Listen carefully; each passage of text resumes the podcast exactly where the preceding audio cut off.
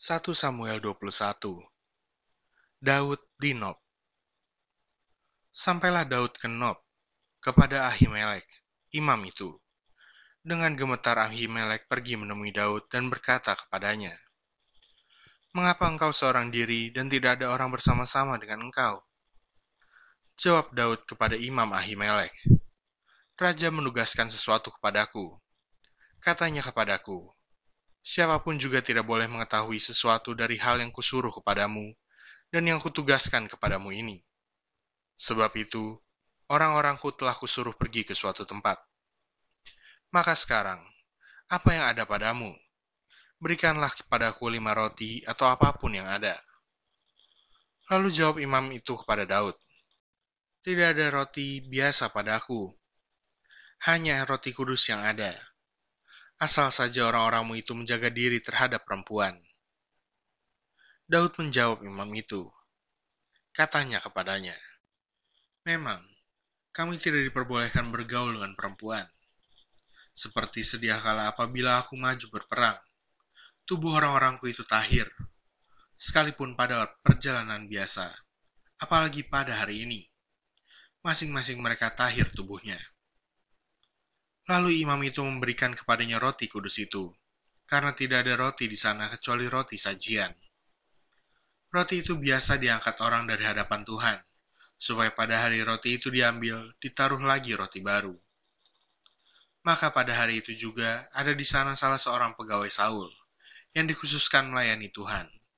Namanya Doeg, seorang Edom, pengawas atas gembala-gembala Saul. Berkatalah Daud kepada Ahimelek, tidak adakah padamu di sini tombak atau pedang? Sebab baik pedangku maupun senjataku tidak dapat kubawa, karena perintah raja itu mendesak. Kemudian berkatalah imam itu, Pedang Goliat, orang Filistin yang kau pukul kalah di lembah Tarbantin, itulah yang ada di sini, terbungkus dalam kain di belakang efod itu. Jika engkau hendak mengambilnya, ambillah. Yang lain tidak ada, hanya ini Kata Daud, Tidak ada yang seperti itu. Berikanlah itu kepadaku. Daud di Gad Kemudian bersiaplah Daud, dan larilah ia pada hari itu juga dari Saul. Sampailah ia kepada Akis, raja kota Gad. Pegawai-pegawai Akis berkata kepada tuannya, Bukankah ini Daud raja negeri itu? Bukankah tentang dia orang-orang menyanyi berbalas-balasan sambil menari-nari demikian? Saul mengalahkan beribu-ribu musuh, tetapi Daud berlaksa-laksa. Daud memperhatikan perkataan itu dan dia menjadi takut sekali kepada Akis, raja kota Gad itu. Sebab itu ia berlaku seperti orang yang sakit ingatan di depan mata mereka dan berbuat pura-pura gila di dekat mereka. Ia menggores-gores pintu gerbang dan membiarkan ludahnya meleleh ke janggutnya. Lalu berkatalah Akis kepada para pegawainya, Tidakkah kamu lihat bahwa orang itu gila?